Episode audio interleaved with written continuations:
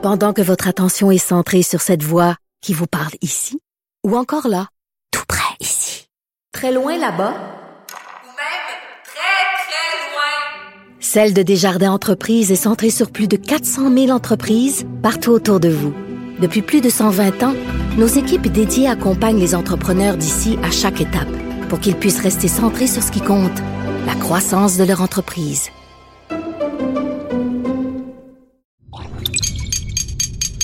Cube Radio.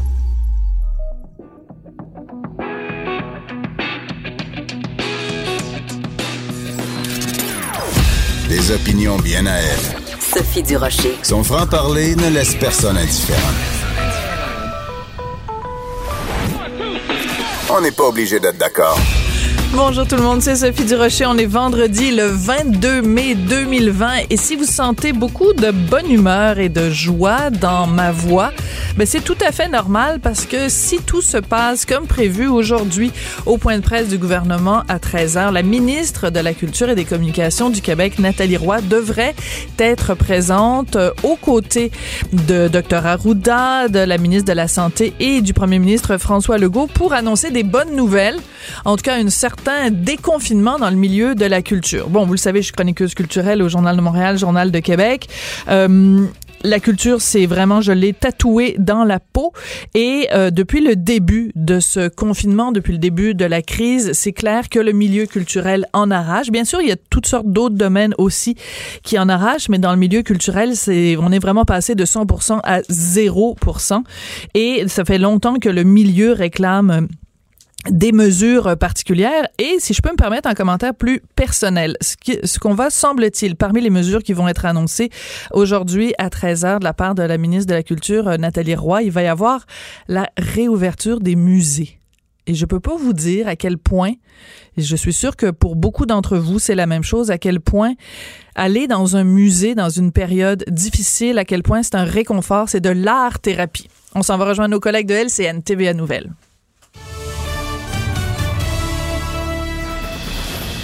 Québec donne le feu vert au camp de jour, mais le défi reste entier pour les responsables. Les animateurs, les gens appliquent pas, là. Tu sais, le, le, fameux programme du gouvernement, là, euh, pour nous, là, ça, ça nous euh, cause beaucoup, beaucoup de tort. Nous avons besoin d'augmenter le débit de dépistage. Ottawa déploie ses effectifs pour accélérer le dépistage et retracer les personnes exposées au virus. Essayez d'être à distance. Allez pas vous faire écraser, mais distancez-vous un peu. On va vous laisser venir. Dure, dure la distanciation sociale lors d'une distribution de masques à Montréal à laquelle participe François Legault.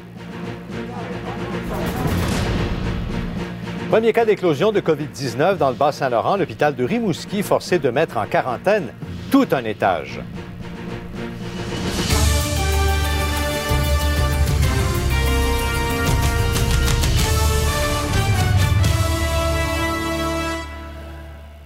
Bonjour, Mesdames, Messieurs. La Chine a proclamé ce matin une réussite stratégique majeure contre le coronavirus. Le premier ministre chinois a toutefois rappelé qu'il reste encore une tâche immense à accomplir face aux conséquences économiques de la pandémie.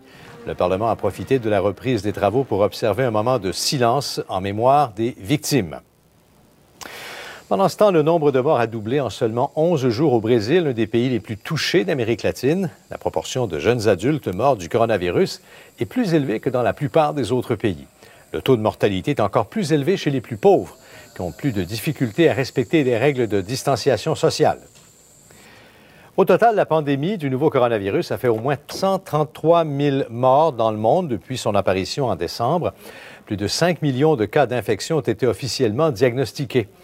Les États-Unis sont le pays le plus touché, avec plus de 96 000 décès. Chez nous, Québec a beau avoir donné son aval au camp de jour, le problème reste entier pour bien des villes et organismes qui offrent ce répit aux parents. Allons voir avec nos reporters comment on essaie de trouver des solutions avec les mesures imposées par la santé publique. Bon, d'abord, Denis, euh, certains camps de jour spécialisés qui en avaient fait leur marque de commerce doivent être inventifs. Absolument, Georges. Par exemple, ici au Dynamix à Varennes, où je me trouve en direct, eh bien, on doit trouver une façon d'occuper les enfants toute la journée euh, parce que l'essentiel des activités, évidemment, ici, ben, c'est la gymnastique. Là, il faut être inventif. Euh, les inscriptions ici, en moyenne, 200 enfants par semaine. Là, on est à 50 inscriptions. Les parents qui se manifestent disent, écoutez, parfois, il y en a qui allaient dans deux, trois cas différents. Ça ne semble pas être la volonté des parents maintenant. Cette année, on y va une place et on reste là. Euh, et pour les activités, ben là, à ce moment-là, on, on, annonce tout de suite que ça va devenir plus compliqué. Il y a des frais qui s'ajoutent. Et tout de suite, on pense euh, du côté, par exemple, des dynamiques. On dit il faudra que le gouvernement donne un petit coup de main de ce côté-là aussi. Ici, c'est pas municipal, c'est un organisme à but non lucratif. On écoute la directrice. Nous, on était un camp spécialisé à la base. Donc, les enfants faisaient trois heures de gymnastique par jour et puis euh, une partie de la journée des activités autres. Euh, mais ça pouvait être des jeux d'eau. Euh, donc, il y avait beaucoup de choses où il y avait quand même de la proximité. Maintenant, comme ce sera un camp occupationnel, on oublie la gymnastique où il y a un partage de matériel pour l'instant. Et puis, donc, toutes les activités vont devoir se faire avec une distanciation, avec des petits groupes, comme une petite cellule familiale, rester avec le même entraîneur. Nous, c'est ce qu'on entrevoit. Donc, Georges, petit groupe, petite cellule familiale pour éviter justement, pour garder une certaine distanciation. Euh, puis pour les activités, par exemple, si on fait du maquillage, bien, chaque enfant aura son maquillage, on ne le prête pas à l'autre, on se maquille soi-même. Et ça vaut pour toutes les activités qui vont être faites. Alors, quand on parle d'imagination, euh, et il faut être inventif, bien, dans un club spécialisé comme ici, il y en a bien d'autres au Québec, bien là, il, les gens, les jeunes, euh, les moniteurs, les, ceux qui dirigent ces camps-là, devront justement faire en sorte d'occuper les jeunes durant toute la journée. C'est un bon défi quand même. Eh oui. Merci, Denis. On va maintenant à Sherbrooke. Marie-Lise, certains camps devront faire un choix déchirant et refuser des enfants déjà inscrits. Oui, parce qu'en ce moment, il manque d'espace et surtout, il manque des dizaines de moniteurs. En ce moment, je me trouve dans un local où on prépare euh, cet été le camp de jour Loisy Acti Famille. Et le problème, c'est qu'il faut des jeunes pour rejoindre Litchi et Sunday. Ces deux jeunes femmes que vous voyez en ce moment qui s'apprêtent à, travailler pour ouvrir les camps de jour. Le ratio moniteur jeune a été revu à la baisse pour ce camp qui est géré par euh, un ONBL, mais mandaté par la ville de Sherbrooke. Eh bien, on passe de un moniteur à cinq jeunes. C'est ce qu'on va avoir cet été. Donc, il faut des dizaines de jeunes en plus pour s'occuper des enfants cet été. Et si on ne trouve pas tous ces moniteurs, bien, dans un mois, on va peut-être devoir dire non à certains enfants. Habituellement, on engage 60. Puis là, présentement, pour l'été, puis là, présentement, avec le nombre d'inscrits, les ratios demandés, c'est 103 animateurs qu'on a besoin. Puis on est à 42. Parce que les animateurs, les gens appliquent pas, là. Tu sais, le, le, fameux programme du gouvernement, là, pour nous, là, ça, ça nous cause beaucoup, beaucoup de tort. Bon, maintenant, Marie-Lise, pour les jeunes qui pourront y aller, à quoi ça va ressembler? D'abord, pour ce qui est des services de garde, bien, il y aura moins d'heures de service parce qu'il y a moins de personnel en ce moment et on ne peut pas mélanger les groupes.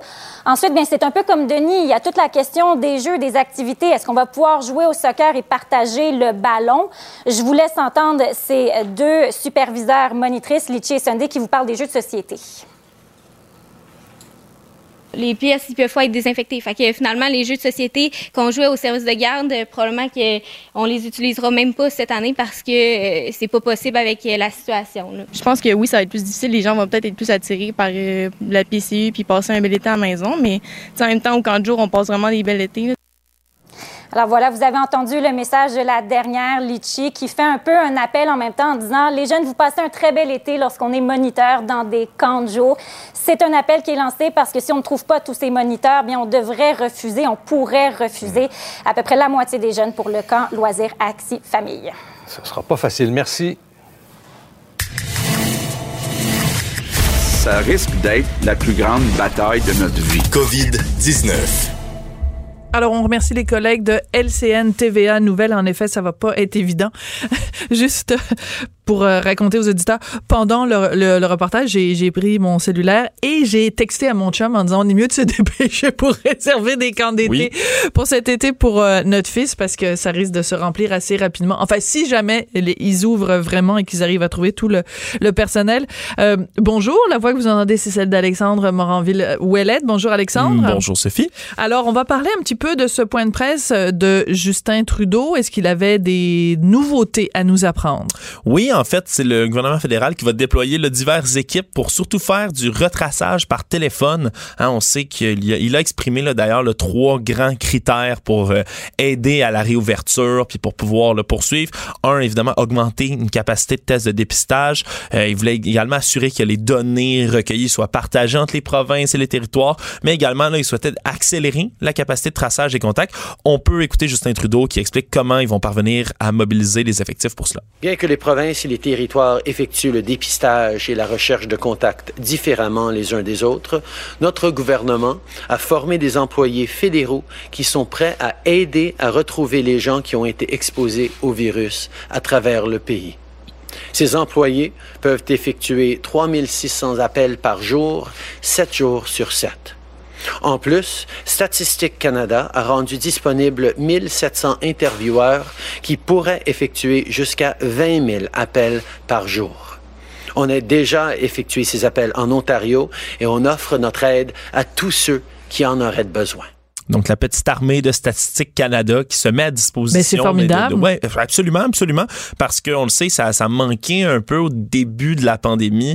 Euh, c'est certain, c'est difficile de continuer à avoir un traçage là, efficace. Puis plus, plus on va avancer dans le déconfinement, plus à chaque fois qu'on confirme un cas de COVID, va falloir retracer son passage et les gens avec qui elle peut être en contact pour pouvoir mettre ces diverses personnes-là en quarantaine. C'est un peu comme ça qu'on va pouvoir poursuivre le déconfinement de manière efficace. Euh, je n'ai qu'une chose à dire à ce sujet, c'est de rappeler qu'un des pays euh, qui a le mieux réussi, euh, disons, son combat contre la COVID, c'est la Corée du Sud.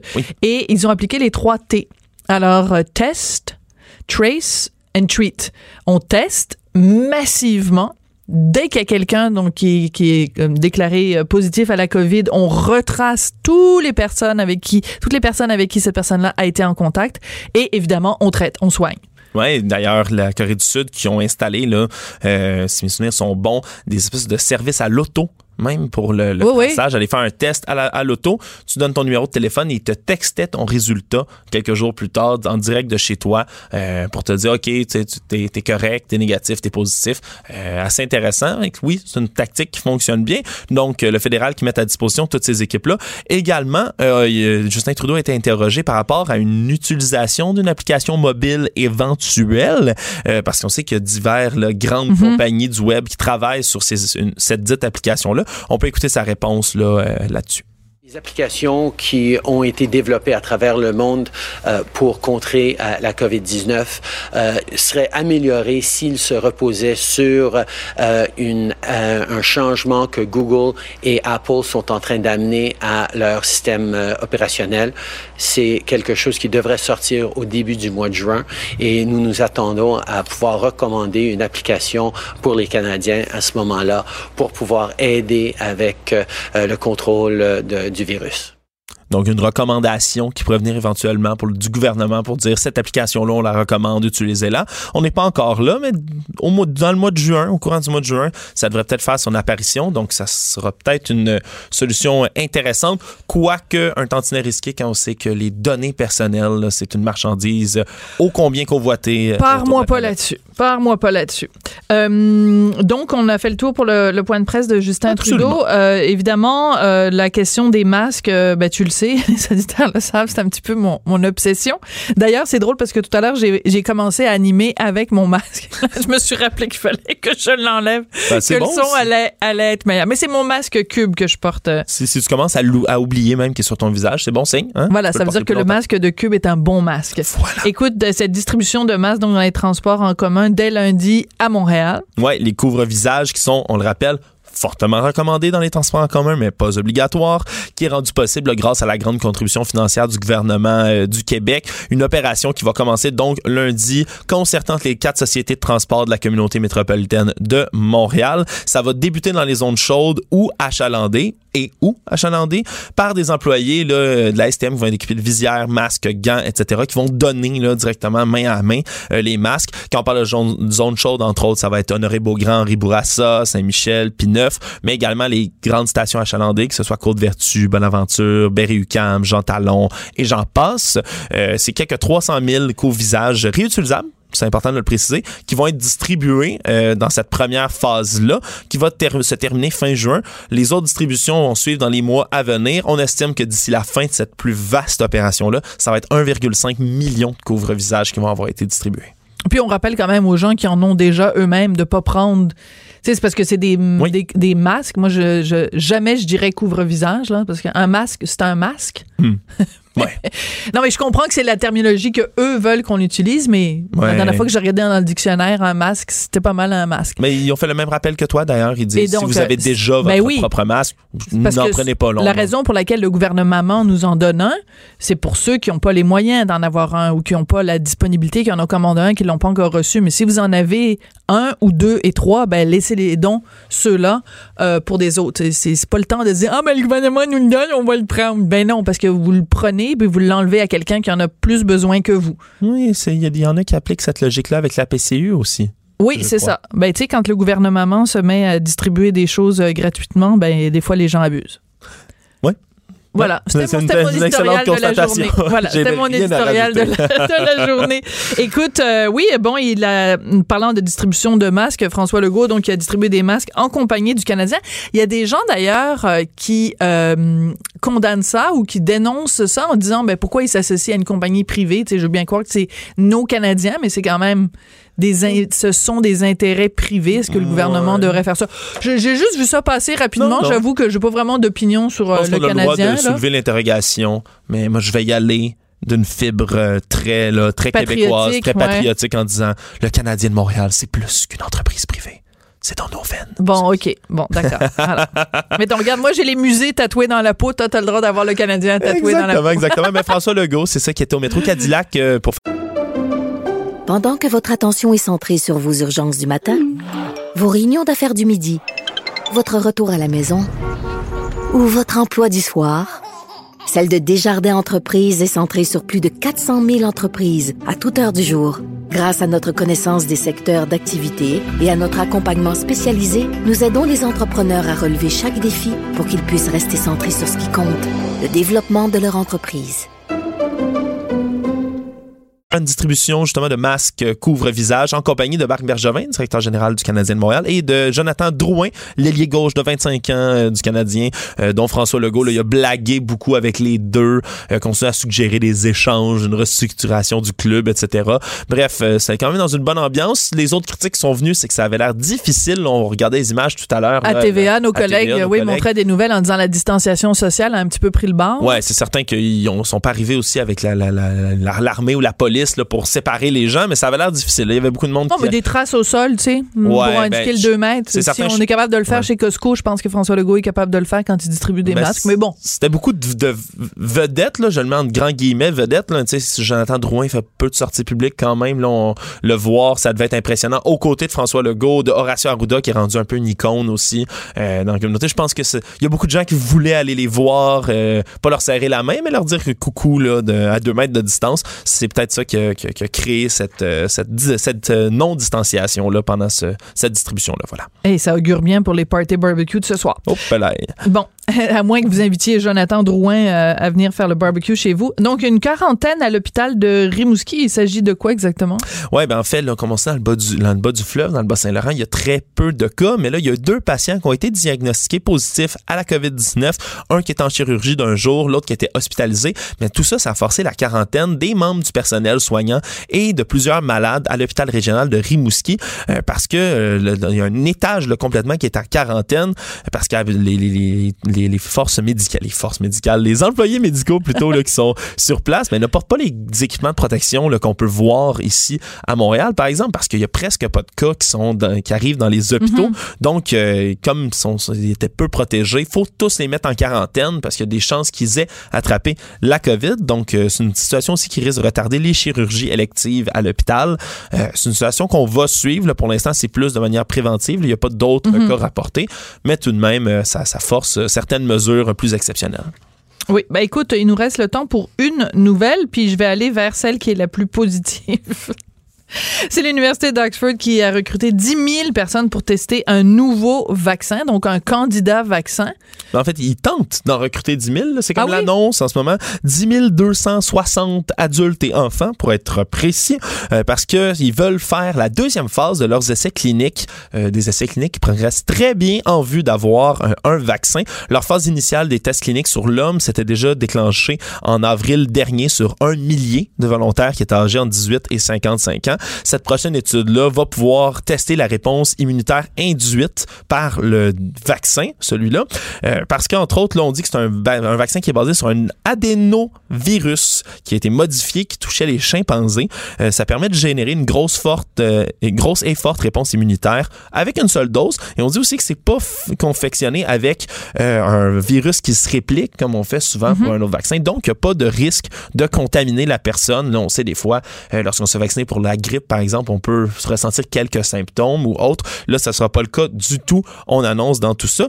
Euh, sur les 118 travaux de recherche répertoriés par l'OMS autour du globe en ce moment, il y en a seulement 8 qui sont sur des rendus aux essais cliniques sur les humains, dont celui-là de l'Université d'Oxford. On leur souhaite la meilleure des chances. Eux sont, sont très confiants d'avoir un vaccin à l'automne. Donc, euh, on souhaite On que suit ça, fonctionne. Ben on oui. suit ça évidemment de près. Puis euh, on sait qu'au Québec, ici, il y a la compagnie Medicago qui est à Québec. Et euh, eux, ben, ils parlent de faire les essais cliniques plutôt vers juillet-août. En tout cas, c'est ce qu'une des représentantes de l'entreprise nous avait déclaré ici sur les ondes de, de Cube Radio. On continue évidemment de suivre tout ça. On a bien hâte. Et en se rappelant quand même que c'est possible aussi qu'il n'y en ait pas de vaccin à court terme et qu'on doit vivre avec ce que ce, ce virus plutôt que de vivre. Ah, je suis désolée. c'est Euh, Maxime Lacasse, notre metteur en ondes et notre collègue. que péter leur ballon, je crois. Ben, je suis vraiment désolée, mais je suis lucide. Tu es lucide, puis en, en espérant, on va rester à l'affût aussi, tu, comme tu l'as dit un peu plus tôt, à la pointe de presse de 13h avec Geneviève Guilbeault et la ministre de la Culture, Nathalie Roy. Peut-être des annonces euh, intéressantes dans le cas des musées, Sophie? Oui, On a- musée, bibliothèque, ça, c'est vers ça qu'on s'en va. Ben, merci beaucoup, Alexandre. On va te retrouver à plusieurs moments pendant la programmation aujourd'hui à Cube Radio. Puis après la pause, nous, on va parler avec Stéphane Roy, qui est acteur, auteur, réalisateur, metteur en scène. On va voir euh, ce qu'il pense de la façon dont les gens se comportent sur les médias sociaux en cette période de pandémie. Sophie Durocher. Elle aura toujours le dernier mot. Même si vous parlez en dernier. Vous écoutez On n'est pas obligé d'être d'accord. En temps normal, quand on n'est pas 100% pandémie, euh, régulièrement, j'appelle Stéphane Roy, qui est acteur, qui est auteur, qui est réalisateur, qui est metteur en scène, puis on jase de tout et de rien. Et ben, je me suis dit, ben, pourquoi est-ce que en cette période de pandémie, on ferait pas pareil, parce qu'il a toujours un point de vue intéressant. Stéphane euh, Roy, bonjour, comment vas-tu? Bonjour, ça va très bien. Oui, Le écoute, moral remonte, là, ça va de mieux en mieux, oui. Bon, écoute, euh, la ministre euh, de la Culture, Nathalie Roy, euh, semble-t-il, va être euh, aux côtés de Geneviève Guilbeault, vice-première ministre, euh, cet après-midi, donc euh, à 13h, dans quelques minutes. Et semble-t-il qu'elle va annoncer la réouverture très prochaine des musées et des bibliothèques. Est-ce que c'est une bonne nouvelle ou c'est pas suffisant pour le milieu culturel? Parce que toi, tu baignes dedans, évidemment, à plein temps. Ben oui, euh, c'est pas suffisant, mais pour l'instant, disons que c'est déjà bien là, de commencer à réouvrir ça. Euh, moi, je suis euh, en faveur du, du déconfinement en général. Je sais qu'il y a des gens qui disent ah, il va y avoir une deuxième vague, etc. Moi, je suis en faveur du déconfinement, de commencer à, à revivre puis à tâter un petit peu le, le terrain tous en vivant ensemble, voir si on on peut pas s'immuniser contre ce virus-là ensemble, là, euh, parce qu'il faut développer des anticorps, évidemment. Là. C'est sûr que euh, je ne sais pas, mais à rester confiné tout le temps, là, ça- au, au niveau moral, tout ça, c'est pas nécessairement la- l'affaire la, plus saine non plus. hein. On parle de maladie, là, une maladie mentale, ça s'en est une aussi. Là, En effet. seul, euh, c'est tout le temps coupé de tout le monde. Il y a des gens qui le vivent très durement. Fait que, donc, je trouve ça bien. Moi, je trouve que c'est un bon début. J'ai hâte de voir pour la suite comment ils vont faire. Mais je trouve que oui, ça vaut la peine. Puis euh, ça vaut la peine de se pencher aussi beaucoup sur ce qu'on va faire au niveau des, des salles de spectacle éventuellement. Je sais Bon. pas comment ça va aller. Ça va aller plus tard, là, mais je sais pas comment. Parce que toi, évidemment, euh, on te connaît comme comme comédien, on te connaît comme réalisateur de films, comme metteur en scène et comme auteur de théâtre. Donc, euh, ben, tu dois avoir hâte, évidemment, que les salles de spectacle ouvrent. Écoute, hier, dans le Journal de Montréal, le Journal de Québec, il y avait une entrevue avec euh, Monsieur Lévy, qui est propriétaire de la salle de l'Olympia à Montréal, et il disait, ben, une des choses qu'on pourrait envisager, un scénario, ça pourrait être d'interdire l'entrée des salles de spectacle aux gens de plus de 65 ans parce que de toute façon, ce sont eux qui sont les plus vulnérables. Moi, j'ai écrit là-dessus dans le journal de ce matin. Mario Dumont, c'est un hasard, a lui aussi écrit là-dessus. Qu'est-ce que t'en penses, toi? Est-ce que tu aimerais ça que quand tu présentes des spectacles, mettons qu'on recommence en septembre, que les gens de plus de 65 ans soient exclus? Non, j'aimerais pas ça. Il y a beaucoup de gens euh, plus âgés qui vont au théâtre, ils font vivre carrément le théâtre. Le théâtre d'été, c'est beaucoup des, des, des gens plus âgés. Bon, ça se rajeunit euh, de plus en plus, mais quand même, tu sais, euh, c'est du monde important. Là. Même on parle de musée, là, tout ça, là, c'est souvent des, les gens plus vieux qui y vont. Euh, puis les, ces gens-là ont le droit d'aller au théâtre comme les autres. Sais, on, on- je trouve qu'on met tout dans le même paquet. Là, il y a- y le, le coronavirus, là, ça, on, bon, on, peut l'attraper, c'est une épidémie, mais il y en a eu d'autres épidémies. là. Il y a eu la, on pense pas à la, à la grippe espagnole, là. Euh, ben quand même, il y a eu du théâtre. Après, là, le théâtre a survécu à ça. Les, les choses vont, vont reprendre forme. De, de, de, de barrer un groupe de gens, je ne sais pas, mais c'est sûr qu'il va falloir faire quelque chose pour, euh, pour contrôler un petit peu. Mais jouer devant une salle euh, avec des gens qui ont tout le monde porte un masque, c'est pas nécessairement l'affaire la plus sympathique non plus, mais on va, je pense qu'on va, devoir faire ça. On n'aura pas le choix. Est-ce qu'on va les entendre rire? J'espère bien à travers les masques. Mais euh, c'est ça, je- moi je trouve que c'est comme cibler un, un groupe de personnes. Je, je, je vois pas ça, non.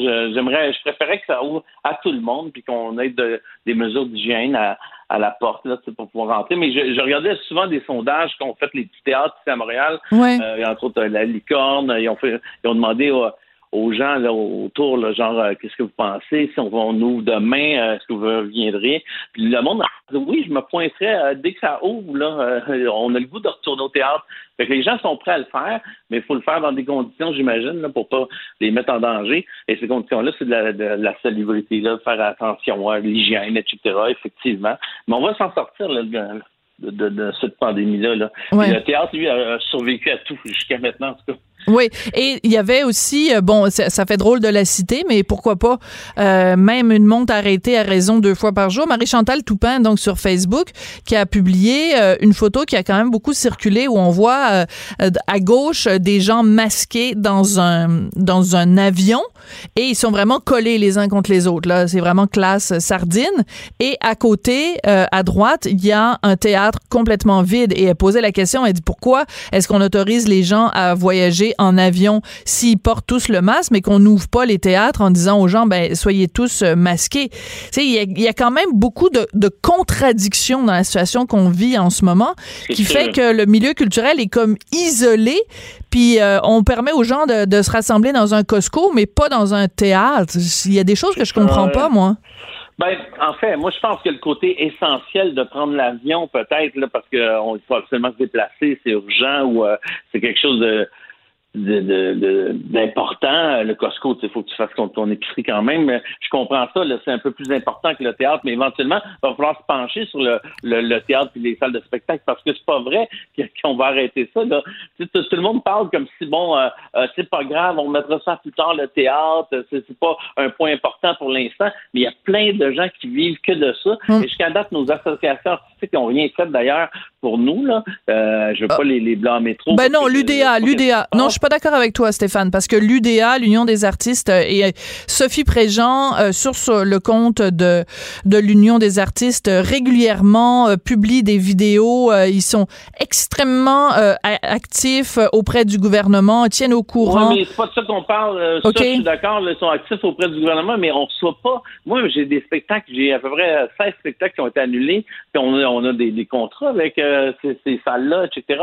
On a, on a, on a rien reçu. Il y a personne qui s'est penché vraiment là-dessus. Je dis pas qu'ils s'occupent pas. euh, ils nous envoient des vidéos, ils nous parlent. Le gouvernement dit on donne 500 millions au milieu culturel, mais il va pas dans les poches de l'artiste. L'artiste qui est chez lui, là, la- la- l'artisan, ça va pas dans ses poches, ça va dans les poches des organismes, des gros, des, des, des gros organismes, des, des, euh, des grands théâtres, euh, des, des puis c'est, eux autres qui vont après, ou euh, les grands festivals, c'est eux autres qui après vont décider à qui va les, les, les sous, tu sais. Fait que finalement, l'artiste qui est chez lui, lui, il reçoit rien, là. Les artistes, on n'a on n'a pas reçu rien personnellement pour nous dédommager, même si on était carrément euh, lié avec la, la pandémie. C'est-à-dire que dès le départ, euh, moi, c'était la, la même semaine, là, les, les spectacles s'annulaient, là tous les spectacles, un après l'autre, bang, bang, bang, bang. On n'a rien reçu par rapport à ça. Oui, c'est sûr qu'ils nous envoient des, des, des vidéos, puis ils nous disent faites attention à ceci, il y a le CPU, il y a tout ça, mais c'est beaucoup plus de sous que ça qu'on perd. Euh, moi, j'ai une petite compagnie de production, on perd énormément de sous. L'idée, l'idée de ça, c'est que quand on fait une pièce de théâtre, là, on fait des répétitions, on écrit, on fait toutes sortes de choses. Cette partie-là là, qu'on fait avant est pas très payante, puis quand on arrive en spectacle, c'est très payant. Fait que là, quand on dit ouais, mais là, tu as le CPU, oui, mais moi, moi, j'avais, j'avais, j'avais mis de l'argent comme sur, sur, sur ce Je comprends. comme bien des gens, bien des, bien des comédiens euh, euh, qui, qui, qui ont répété, qui ont, qui ont euh, de- des auteurs qui ont écrit, puis là, à un moment donné, on arrive au moment où ça va être payant, et là, tout s'annule, et là, moi, moi, j'ai rien reçu. Là, j'ai pas reçu une lettre pour m'expliquer qu'est-ce allait se passer avec ces, shows-là. J'ai pas reçu une lettre ni de l'UDA, ni de la Sartec, ni rien par rapport à l'individu que je suis. Je sais qu'il y a de l'argent qui a été in- investi dans plein de programmes, de patentes, mais ça va pas à l'artiste, ça va à des organismes, puis euh, des regroupements, puis des, euh, des, des compagnies, des, des grandes compagnies de théâtre ou des événements, mais ça va pas à nous, tu sais. Ça va pas à l'artiste même. Il y a plein d'artistes qui sont chez eux. Moi, je parle à plein d'artistes Oui. à chaque semaine. Puis euh, on, on fait on fait des zooms, tout ça. Puis il y a plein d'artistes qui sont chez eux, puis ils n'ont pas rien su, là, sinon le CPU, mais ils n'ont pas été dédommagés d'une façon ou d'une autre. Hmm. Fait que puis, puis notre situation est très, tu sais, c'est précaire là, le milieu artistique, C'est très sûr. précaire comme nous. La- quand, tu arrives puis tu montes sur scène, ben là, tu es content parce que là, là, là, les sous commencent à rentrer. Puis là, quand, quand tu fais couper ça, il y a, ben, il y, a beaucoup y a beaucoup de monde qui sont inquiets en ce moment euh, sur l'avenir des, des spectacles. C'est pas vrai là, qu'on va commencer à faire des spectacles dans des salles de 15 personnes ou 20 personnes seulement. Non, non, c'est pas réaliste. C'est pas vrai. Il y, a, il y a eu des spectacles euh, après la grippe espagnole. Il y a eu, y a eu du théâtre. euh, il y a du théâtre depuis toujours. On va, on va passer par-dessus ça. On va organiser ça comme du monde. On va, on va trouver des, des méthodes euh, sanitaires là, pour, euh, pour euh, aller au théâtre. Puis on va, on va faire des, des, des spectacles. Puis ayez confiance. Il faut arrêter d'avoir peur de tout. Là. On va passer par-dessus. Il faut arrêter d'avoir peur. Moi, je suis tanné, la peur, je suis plus capable. là. Ouais, c'est intéressant parce que je lisais euh, ce matin dans un magazine français un, un philosophe qui disait euh, c'est euh, il y a différentes sortes de dictatures dans dans dans l'histoire de l'humanité. Puis en ce moment on est un peu en train de vivre une dictature hygiénique. Et ça ça s'accompagne d'une espèce de campagne de peur où on terrorise les gens euh, avec le coronavirus. Puis pendant ce temps-là il y a plein de gens qui euh, tu sais il y a, je pense 200 000 personnes euh, par année qui ont un diagnostic d'Alzheimer. Et euh, et c'est pire que parce qu'on on s'en Oui. sort pas, là. Mais en fait, mais en fait, personne ne va mettre en doute que le coronavirus, c'est Ah ben non, c'est sûr. C'est fort, puis ça tue. On, on est tous d'accord là-dessus. Mais moi, j'ai une voisine infirmière ici, puis je parlais hier comment bon, comment ça va, tiens-tu le coup, parce que ça, ils sont assez euh, mal, pas malmenés, mais en tout cas, ils travaillent fort. Ouais. Puis euh, là, elle me disait, elle me dit, mais elle dit, euh, tu sais, on a toujours travaillé avec des, des- des- moi je travaille avec des sidéens, je travaille avec du monde qui ont sont qui, ont des infections. Il y a toujours un danger de propagation de, de tout. Difficile existait avant, là. Il y Mhm. avait. Ma mère, moi, est morte de. L'acide difficile tue 4000 personnes par année. 4000 personnes par année, l'acide difficile. C'est Euh, vrai, Stéphane? nos- nosocomiales, là, ça tue, euh, ça tue aussi beaucoup, mais on a toujours continué à vivre pareil. Mais je comprends, je veux pas minimiser. C'est c'est- élevé, la pandémie du coronavirus. Je veux pas minimiser ça, mais je veux dire, les, infirmiers sont habitués de travailler, ont travaillé puis ils trouvent que même elle, elle trouvait que les gens paniquent. Elle trouvait ça. C'est ton ta, ta collègue, enfin ta voisine qui est, qui est infirmière. Écoute, Stéphane, ça a été, euh, t'as très bien fait de nous rappeler en effet, et euh, je, je, je, je t'offre encore une fois euh, toutes euh, toutes mes pensées. C'est vrai que tu nous avais raconté que ta mère était décédée du C difficile, et donc euh, c'est un c'est un rappel évidemment que ben il y a plein de gens qui qui meurent de En tout cas, je sais pas trop où je m'en vais avec ça, mais je voulais juste te dire que c'est bien de rappeler de rappeler ça en effet que ben je veux dire il y a des gens aussi qui meurent du cancer, il y a des gens qui meurent de toutes sortes d'infections, puis c'est sûr que l'accent en ce moment est mis sur euh, les euh, les gens qui meurent de coronavirus, mais comme le disait quelqu'un récemment, euh, si dans ses points de presse quotidiens, François Legault nous disait ben aujourd'hui j'offre mes sympathies à aux 500 personnes qui sont mortes du cancer ou aux 200 personnes qui sont mortes d'une crise cardiaque, ben on regarderait toutes ces maladies-là d'un œil euh, œil différent aussi. Oui, c'est ça. C'est que le, il faut pas. Moi, moi, je veux pas mettre euh, dire que le gouvernement a mal agi ou que les médias paniquent. C'est pas ça. C'est parce qu'on a mis la loupe sur quelque chose. Là, on le suit beaucoup. Puis effectivement, c'était virulent. Il fallait peut-être faire tout ça. D'ailleurs, euh, je sais pas. Peut-être que ça aurait été pire si on l'avait pas fait. Mais là, on met tellement la loupe là-dessus que c'est devenu comme une, paranoïa là autour de ça. Là, on panique beaucoup. Là. Les gens euh, sont inquiets. Ils se croisent dans la rue. Là, puis là, c'est pas à deux mètres. Il y a comme un mouvement de panique. Là, je veux dire, on va se quitter. Ouais. On va se quitter là-dessus, Stéphane. Écoute, euh, merci, ben, bon courage, mais c'est bien que tu aies rappelé aussi à quel point c'était difficile pour les gens euh, donc, qui ont vu tout leur spectacle euh, annulé. Stéphane Roy, acteur, auteur, réalisateur, metteur en scène. Il fait tout, ce gars-là. Merci beaucoup, Stéphane. bon courage. Bon courage pour la suite des choses. Merci, Stéphane. On n'est pas obligé d'être d'accord. Avec Sophie Durocher. La vraie reine des arts et spectacles. Vous écoutez. On n'est pas obligé d'être d'accord. On sait que ceux qui ont contracté la COVID-19 peuvent avoir toutes sortes de séquelles à court, moyen ou long terme. Et il y a des chercheurs australiens qui disent, ben écoutez, c'est possible qu'il y ait un faible nombre de patients qui ont eu le coronavirus et qui pourraient ensuite développer des psychoses. Est-ce qu'il faut s'en inquiéter? On va en parler avec Marc-André Roy. Il est professeur chercheur et psychiatre à l'Université Laval. Monsieur Roy, bonjour. Bonjour. Euh, des psychoses, euh, on souhaite ça à personne. Euh, c'est cette question qui est soulevée par des chercheurs euh, australiens. Est-ce que ça doit nous inquiéter, Monsieur Roy? Ben, écoutez, c'est vraiment certainement quelque chose qu'on doit prendre en compte. Je pense que les infections virales ont toujours des manifestations qui nous surprennent. Chaque fois qu'on découvre un nouveau virus, on découvre des nouvelles manifestations. Je pense qu'on en a vraiment la démonstration Mm-hmm. avec la COVID. Donc, il faut être vigilant, tout simplement. Je pense qu'il faut être vigilant et surveiller un peu ce qui va se passer. Je pense que les, euh, c'est une maladie, la COVID, euh, c'est une maladie qui peut être sévère et dans les cas sévères, donc on voit apparaître toutes sortes euh, de manifestations par la suite. J'ai fait une entrevue il y a peut-être deux ou trois semaines avec quelqu'un qui avait eu la COVID et qui décrivait pendant qu'il était euh, euh, hospitalisé, qui faisait des hallucinations. Puis c'était assez terrifiant à entendre. Il racontait qu'il avait l'impression qu'il y avait des serpents qui l'entouraient, qu'il avait, qu'il était traversé par des lames. Est-ce que des hallucinations, c'est quelque chose qui peut être lié de près ou loin à des psychoses ou c'est deux choses complètement différentes? Ben, il y a deux phénomènes différents. Ce que vous décrivez fait probablement référence à un épisode confusionnel, ce qu'on appelle dans, en, en, jargon médical un délirium. Si on considère ça comme vraiment plus un signe, c'est vraiment un ensemble de facteurs. Euh, ça survient quand même déjà assez fréquemment dans d'autres situations. J'ai des gens qui se retrouvent hospitalisés aux soins intensifs, qui viennent de subir une chirurgie sévère, une chirurgie grave, et ainsi de C'est des réactions relativement communes.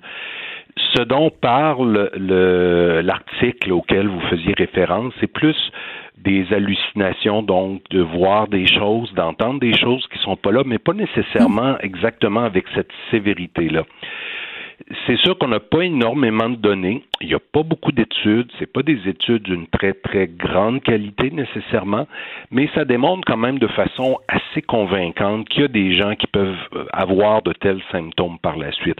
Pas nécessairement au point de, de, de rencontrer les critères diagnostiques d'une schizophrénie, par exemple. D'accord. Mais bon, puis on parle de 3 c'est pas avec la COVID, il faut voir, c'est avec d'autres virus qu'on a nos données. Il est trop tôt avec la COVID pour qu'on ait de telles données. Mais on a pu voir quand même dans d'autres épidémies qu'il y a eu d'autres types de coronavirus ou encore le H1N1 ou d'autres euh, d'autres euh, épidémies, pandémies comme ça. Bien, euh, on a pu voir quand même apparaître chez un petit nombre, ben, quand même petit nombre, probablement de l'ordre de 2 à 3 Donc, ce que vous nous dites, c'est que si on, on regarde les autres coronavirus auxquels on a été confronté, que dans ces cas-là, il y a une petite portion quand même des gens qui en ont développé. Donc, en toute logique, si ce coronavirus-ci se comporte comme les autres... Pendant que votre attention est centrée sur vos urgences du matin, vos réunions d'affaires du midi, votre retour à la maison ou votre emploi du soir, celle de Desjardins Entreprises est centrée sur plus de 400 000 entreprises à toute heure du jour. Grâce à notre connaissance des secteurs d'activité et à notre accompagnement spécialisé, nous aidons les entrepreneurs à relever chaque défi pour qu'ils puissent rester centrés sur ce qui compte, le développement de leur entreprise coronavirus, on devrait avoir normalement la même proportion, mais on le sait pas, ça peut-être plus, peut-être ben, moins. C'est pas, pas nécessairement observé avec tous les coronavirus. Il faut voir que le coronavirus, euh, ben, il y, a différents types de coronavirus qui sont plus ou moins, qui causent des, des problèmes plus ou moins sévères. Donc, euh, on peut pas, on extrapole un peu. Mais si on regarde quand même la sévérité qu'on constate euh, au coronavirus actuel, on peut s'attendre à ce type de, complications. Oui. Alors, c'est quoi le lien qu'on peut faire? C'est-à-dire que euh, dans le cas d'un coronavirus, c'est la, question de l'inflammation. Donc, est-ce qu'on comprend un peu le lien qu'il y a entre un virus respiratoire et le fait de faire une psychose? Qu'est-ce qui se passe dans, le corps de l'être humain qui fait que des problèmes respiratoires nous font, nous font euh, péter les plombs, excusez-moi l'expression? Ben, écoutez, vous nommez, vous avez bien nommé le processus dont il est question, c'est l'inflammation. Euh, je pense qu'on s'est rendu compte depuis euh, déjà un bon bout de temps que la composante inflammatoire est extrêmement fréquente à toutes sortes de maladies. Et la schizophrénie, les psychoses, la dépression n'y fait pas exception. Ce qu'on comprend, en fait, donc, l'inflammation déclenche toutes sortes de réactions partout dans le corps, mais ça en déclenche aussi au cerveau. Hmm. Et en fait, c'est que normalement, notre cerveau est protégé de la circulation sanguine, donc de différentes substances qui ne devraient pas s'y rendre par une, par une membrane, par une barrière qu'on on appelle la barrière hémato-encéphalique. C'est comme un filtre d'une certaine façon. D'accord. Qui fait que certaines substances, euh, certaines substances se rendent au cerveau, d'autres non. Or, lorsqu'il y a inflammation, la perméabilité, les hmm. propriétés de cette euh, de cette protection-là, de cette barrière-là, semblent changer. Elle semble devenir beaucoup plus permissive, beaucoup plus perméable. Donc, il y a des, des, des il peut y avoir, par exemple, euh, des euh, marqueurs inflammatoires, des produits, des dans le fond comme des cytokines, des ce qu'on appelle des cytokines, des choses comme ça, qui se rendent jusque là et qui donc, à partir de là, peuvent se passer toute une cascade de. C'est ce qu'on appelle la, fameuse tempête de cytokines, c'est ça? Oui, c'est ça. Et c'est justement, on a différents indices quand même qui nous suggèrent que c'est vraiment lié à ça. Notamment dans les cas qui ont été rapportés, on voit que plus l'inflammation a été sévère, plus la maladie a été sévère, plus le risque de développer des symptômes de ce type-là euh, euh, sera élevé faut voir aussi qu'il y a le traitement qui peut euh, jouer en, entrer en ligne de compte. Pourquoi? On utilise beaucoup dans des réactions inflammatoires des dérivés de la cortisone ce qu'on appelle les corticostéroïdes. C'est mhm. utilisé dans toutes sortes de situations. Or, ce sont pas nous comme psychiatres, on n'aime pas tellement ces médicaments-là parce que ça peut vraiment induire toutes sortes de manifestations psychiatriques. Euh, donc, par exemple, une personne qui fait de la psychose, qui prend des corticostéroïdes, on n'aime pas beaucoup ça parce qu'il peut avoir des rechutes. L'anxiété peut augmenter et hmm. ainsi de suite. Donc, il y a peut-être aussi donc une partie de cet effet-là qui pourrait être attribuable à l'effet des médicaments utilisés pour traiter euh, pour traiter l'infection. Ah, c'est passionnant. Donc ça veut dire que même si on extrapole un petit peu quelqu'un qui déjà à la base a une une fragilité, appelons ça comme ça, qui est exposé à la Covid, les médicaments qu'on lui donne pour euh, le, le soigner pourraient aggraver des symptômes qu'il avait déjà avant d'avoir la Covid. Notamment, oui, effectivement. Et je parlais récemment à des collègues qui travaillent à Montréal ou, euh, bon, nous à Québec, sans dire qu'on est épargné, on l'a quand même pas mal moins. Oui, vous l'avez facile, plus facile, mettons. Ben, Il faut le dire. Et donc, j'ai une collègue qui est psychiatre au CHUM qui me disait justement qu'elle faisait de la consultation et, assez fréquemment aux soins intensifs et qu'il y avait quand même, parmi les personnes avec un trouble psychotique, il y en avait quand même plusieurs qui développaient des, réactions confusionnelles comme, euh, comme je vous décrivais. Oui. Ben écoutez, c'est absolument passionnant. Je peux pas m'empêcher, évidemment, vu que j'ai euh, un psychiatre euh, au bout de la ligne. Allez-y, profitez-en. Non, mais je peux pas pour un cas personnel. vous pouvez me parler de votre enfance tant que vous voulez. ça me passionne. Je garde ça pour mon psychanalyste, docteur Roy. Voulez-vous vous étendre? Non, ce que je voulais dire, c'est plutôt euh, parce qu'on parle de, de, psychose individuelle. Est-ce que quand vous regardez aller la société québécoise, est-ce que vous trouvez qu'on est un petit peu en psychose collective dans notre réaction face au virus? C'était plutôt ça ma question. ben, c'est difficile à dire. Donc, c'est sûr qu'on parle pas de psychose dans le même sens. C'est un peu une, euh, une extension du sens du langage. Ça, je vous dirais, pour moi, c'est vraiment, euh, euh, je, je laisserais les gens de la santé publique répondre à ça. D'accord. Bon, je suis quand même médecin. Je crois qu'il y a vraiment matière à, à s'inquiéter. C'est vraiment sérieux. Euh, en même temps, je et, et, moi j'apprécie quand même le discours que j'entends. Est-ce qu'il est, est-ce que les décisions sont tout à fait équilibrées, tout ça? Mais je pense qu'on doit prendre en considération les autres aspects. Nous, on s'attend en psychiatrie vraiment à une augmentation de la détresse chez les gens, une augmentation du mm. besoin de, de, de traitement santé mentale à cause du confinement. À court terme? Euh, dans les, c'est difficile à dire quand exactement, mais écoutez, on voit venir ça quand même. On mm. s'y prépare. Je pense qu'il y a eu dans ce sens-là, euh, bon, euh, c'est sûr que les mesures que le gouvernement met en place, il faudra payer pour éventuellement. Et on n'a pas hâte d'être rendu là mais je pense que c'est des mesures vraiment importantes dans une perspective de prévention de problèmes de santé mentale. Moi, je trouve que c'est vraiment des mesures absolument essentielles. Et d'ailleurs, euh, puisque vous me, me passez la POC, je vais en profiter pour la mettre dedans. Euh, moi, il y a un groupe de collègues chercheurs à l'Université Laval avons démarré un sondage en ligne, une étude qui s'appelle Mavipan, M-A-V-I-P-A-N, sur lequel je vous invite euh, à aller participer. Absolument. Une étude longitudinale dans laquelle on veut essayer de suivre euh, l'état de la santé de santé mentale. C'est passionnant. Ben oui. M A V I P A N donc euh, comme ma vie mm. pendant la pandémie, mais il n'y a pas de. C'est pas moi qui ai créé l'acronyme, mais j'aurais été très très heureux si c'était venu de moi. donc on peut répondre à, ces questions là-dessus? Oui, c'est une étude qui dure à peu près une trentaine de minutes et ce qu'on souhaite donc, c'est de pouvoir avoir un suivi longitudinal des participants, de façon à vraiment pouvoir voir qu'est-ce hum. qui se passe. Et on peut penser, donc, on nous prédit quand même des mesures euh, sur une période, euh, on part d'un horizon d'un an et demi, deux ans. Euh, donc, il faut voir venir un peu ce qui s'en vient. Absolument, c'est très important. Il va y avoir probablement des effets post-traumatiques à tout ça. Absolument. des gens qui ont vécu. Donc, tout ça est très important de, de, de bien comprendre ce qui se passe et malheureusement aussi, on nous prédit avec l'évolution de notre mode de vie, avec le réchauffement climatique, avec la mondialisation, qu'on risque d'avoir d'autres pandémies éventuellement.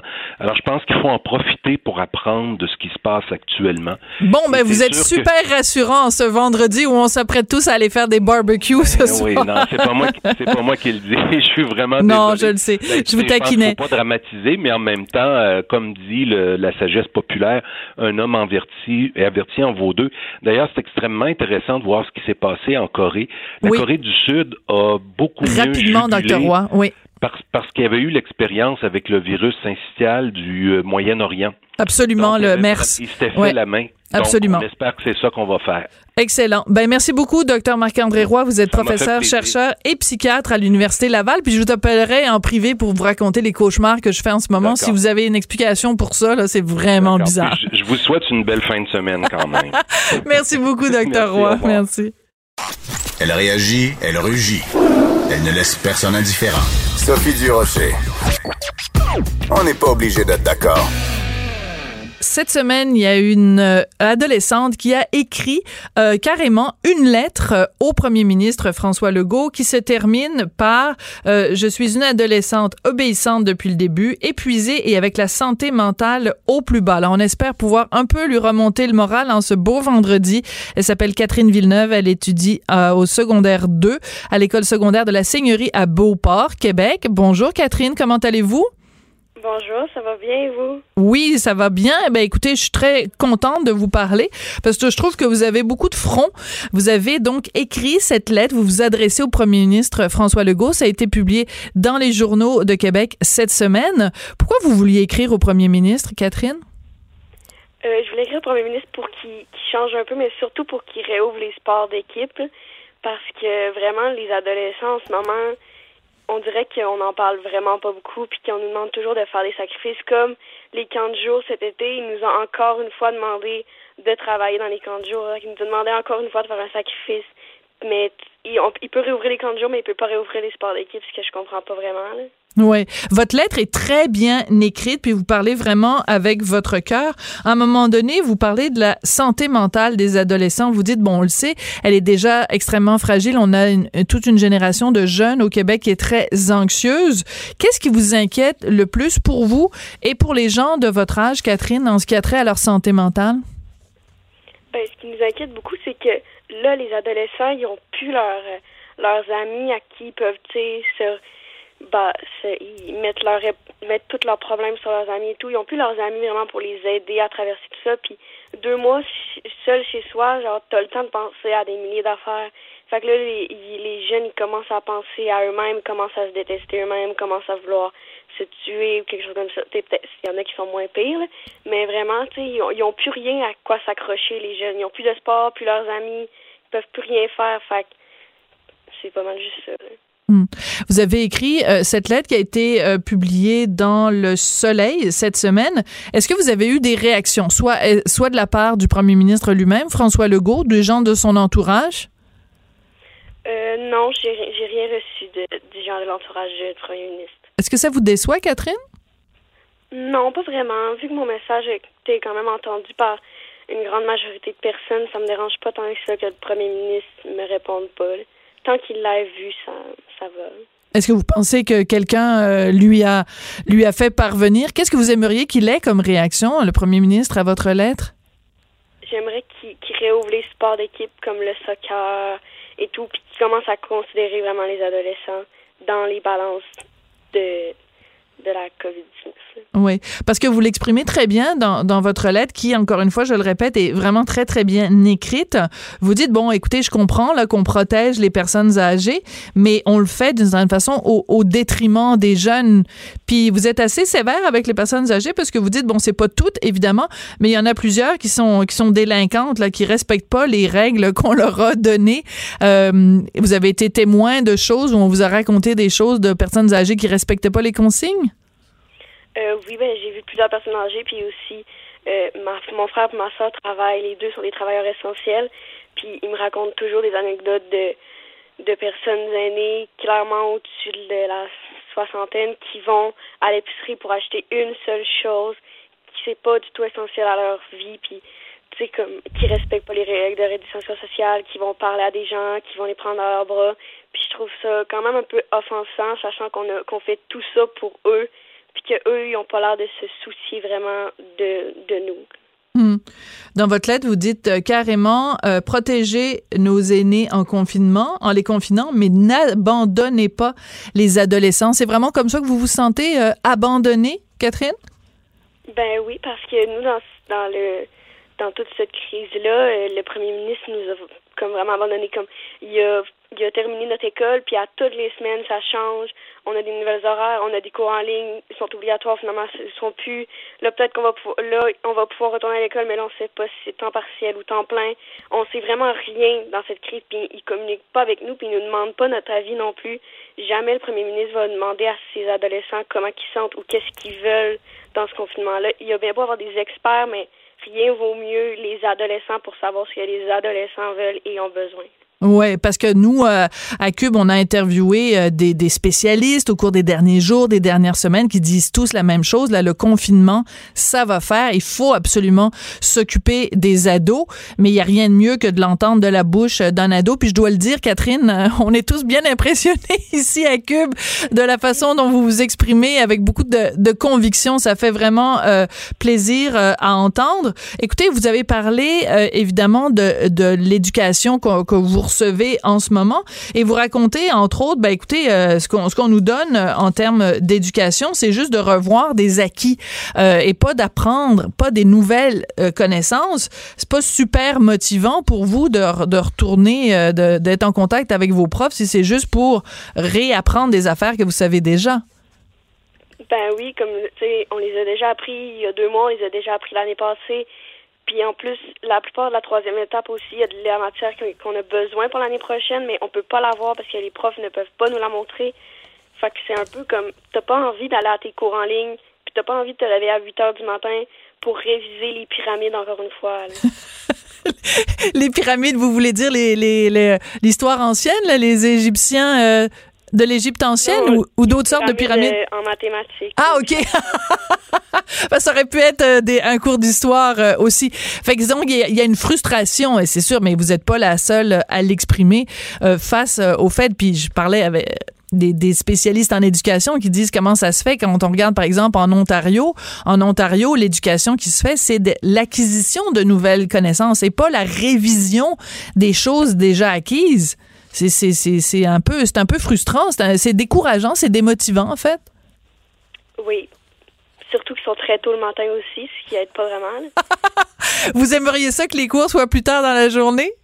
Ben oui, parce que, tu sais, on a, avec les deux mois qu'on n'a pas eu d'école, on a commencé à se coucher beaucoup plus tard que, sais, des affaires d'école normales. Ouais. Euh, écoutez, Catherine, ça fait euh, vraiment du bien d'entendre quelqu'un qui est aussi jeune. Rappelez-moi l'âge que vous avez, Catherine? 13 ans.